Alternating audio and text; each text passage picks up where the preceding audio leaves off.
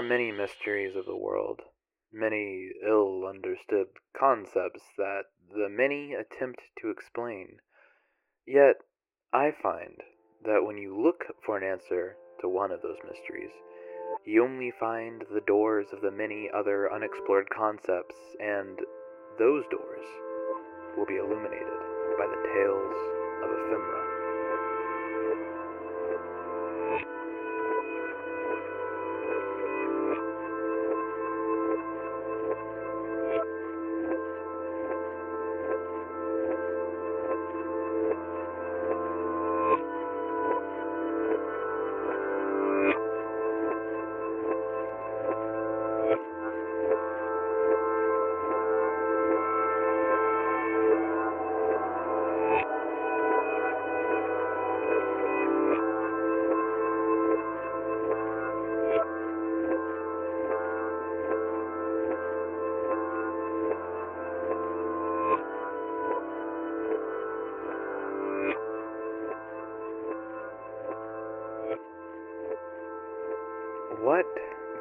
Say?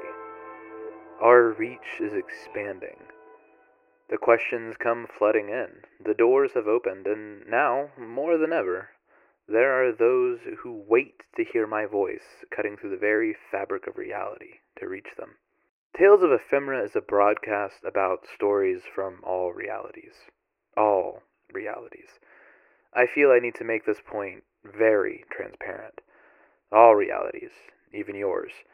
Stories come to us, us being me and you, through the very vibrations of the very fabric that makes up our entire existence.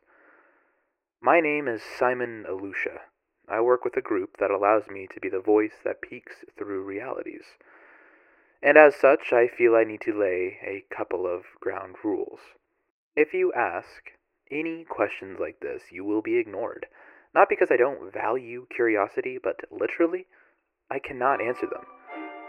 What is your past, Simon? Who are the people that operate this radio show that somehow breaks all known laws of physics and science? Where and what is the station you record from? Who pays for this? And are you paid? This is illegal. Stop at once. Do you know the secrets of the universe? Are you a god and or gods? Are you insert god name here in a different form? Hopefully that sets some ground rules.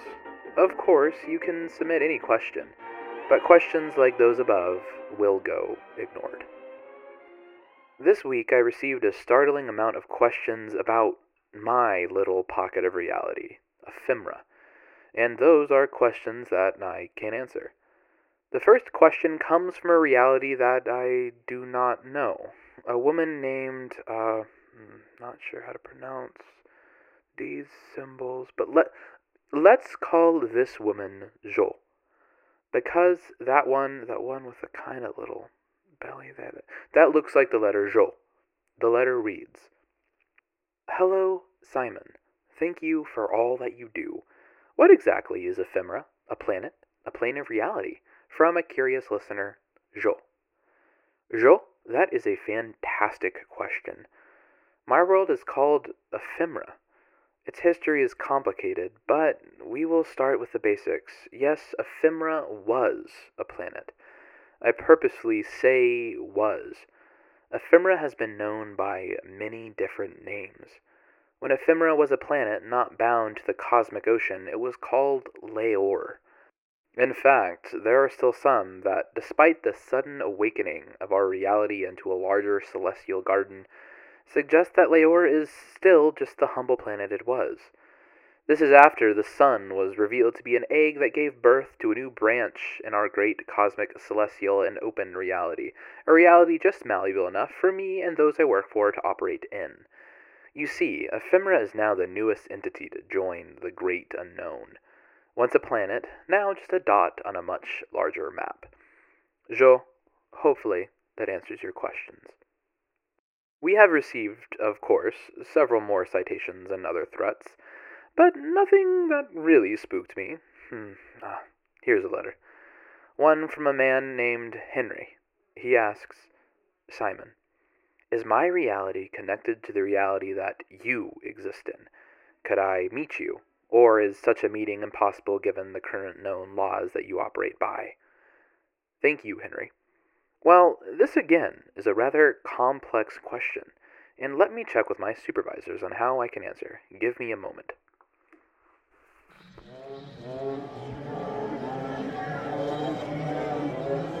Henry, here's the answer I can give. Yes, your reality, whatever it may be, is connected to mine.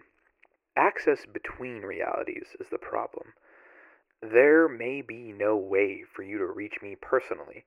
This has to do with. Let's see here. Latent and active pathways. If your reality has an active path, then you, your reality, probably knows and interacts with others. If you, your reality, of course, has a latent pathway, then that means you are isolated from everything until that pathway is turned on. Hmm. I don't really understand, but that is fine. Often, my existence within a studio that transcends space and time is lonely. I have long hours of nothing even after exercise, meditation, and hobbies, I still have great empty moments that, if not occupied, literally drive me insane. Your stories are as important to me as they are for those who hear them. Today, or sometime in the past or future, I received a story from a reality that is not connected by the above mentioned active pathway. Simon, you might say, didn't you just explain that something like this happening isn't possible? To that, I would say, Of course, of course, little one. Then I would tap you on the head. But there are other points of access besides the above mentioned pathways.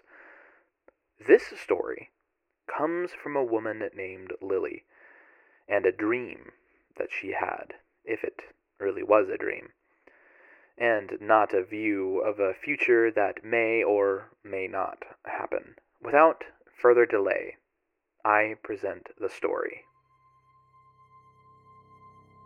Once I dreamt of the goat.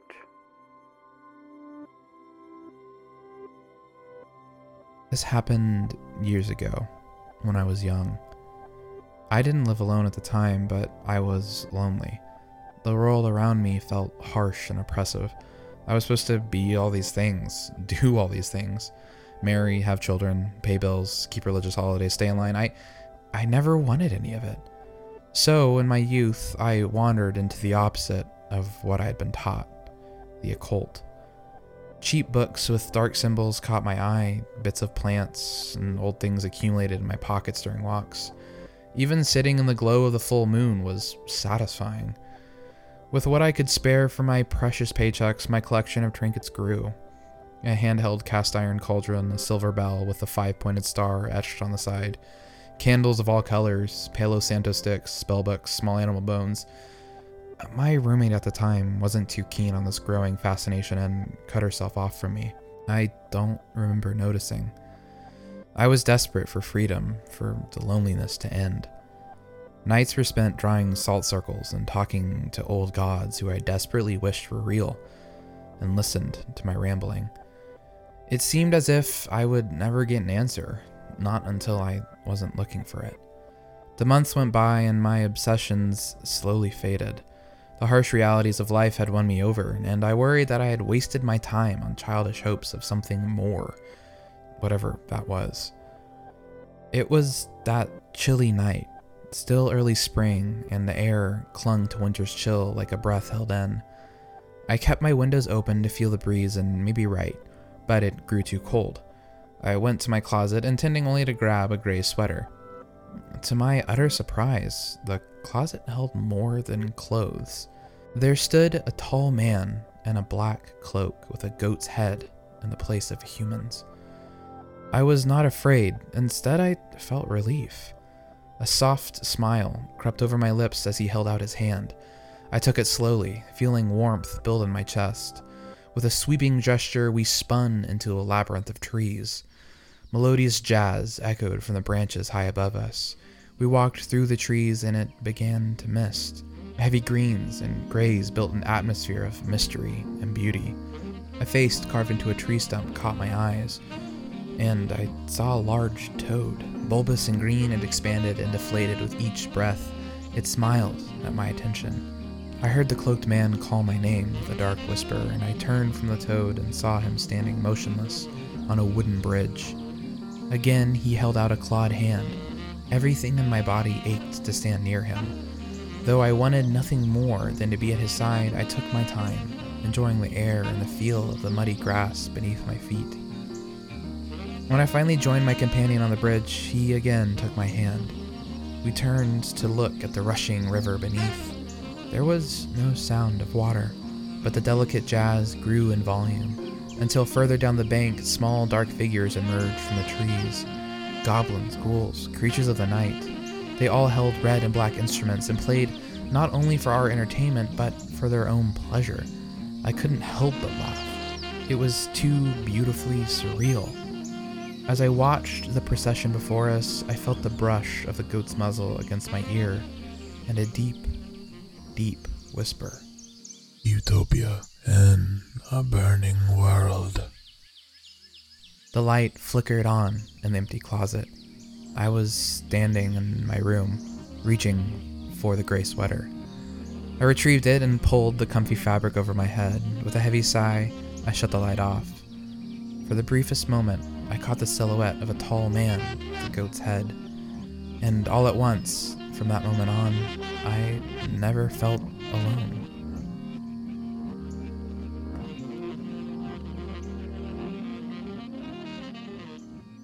Utopia in a burning world. Those words stick out to me. The signature on an important electoral document, the peak of a world, the depths of the greatest caverns. Dear listeners, even if your world is unconnected to the wide cosmic garden, realities upon realities, you still feel the big pulls of a wider, wider world. Dreams, visions, prophecy, all of these come to you and you alone. Does a vision or dream mean anything less if it doesn't represent the reality you are currently in? Do the stories told over and over mean anything less than the history that they are based upon? I do not have the answers. I am not a herald or a sign of doom. I am a guide. Your humble Simon Alusha brings you the stories of all realities. Whether you know your home as Leor, Ephemera, the cosmic Novaglean web, a tiny blue ball, whatever your home is, I am your guide, and every story is a signpost on your vast trip through dreams and stories. Or, I am leading you astray. Leading you, yes, you, dear listener, down a dangerous and unknown path. Stories that fill your head with other lights, other lights that corrupt and consume. Before I leave you, I would like to tell you a story of a woman, a woman who dreamed and lost, a woman corrupted by the stories I told, a woman who comes from a tiny disconnected place only titled Potential. This woman saw lights in the sky. She spent years of her life following these lights only to be left alone. Left alone until I found her found her and offered her a job. She is currently recovering and will soon join my little family. Even if you lose years, decades, you, yes, you, can still find a purpose. Purpose exists within us and is fueled by us. I am Simon Alusha, and you have been listening to the Tales of Ephemera, a collection of stories from all realities. Good night good morning, and have a lovely afternoon.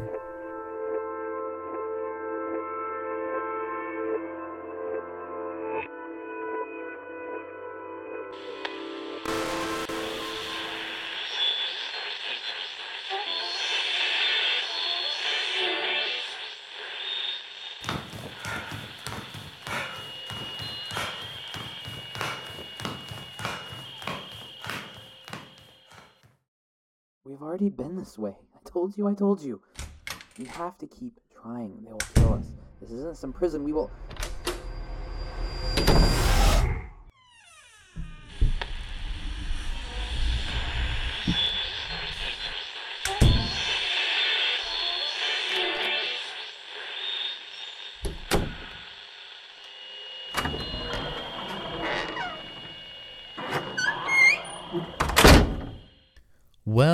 Looks as if your security wasn't enough, and I have had to dirty my hands, just like on potential. I know, I know. After Nicole, we will have to stay away. You know, I feel as if, and if, let me know if I'm overstepping here, I feel that the Ninth Imperium is easy compared to the, oh, what are they called? Yeah, yeah. So, wait, so the hidden planet potential is protected by the Asian? The Asian that first settled Leor, they reached that far? Oh, fine, fine, fine. Let me clean up, and I'll prepare to move. Last time, my entire desk shifted, and the papers and books merged with the wood. How does that happen? Shouldn't the poet drive fix that?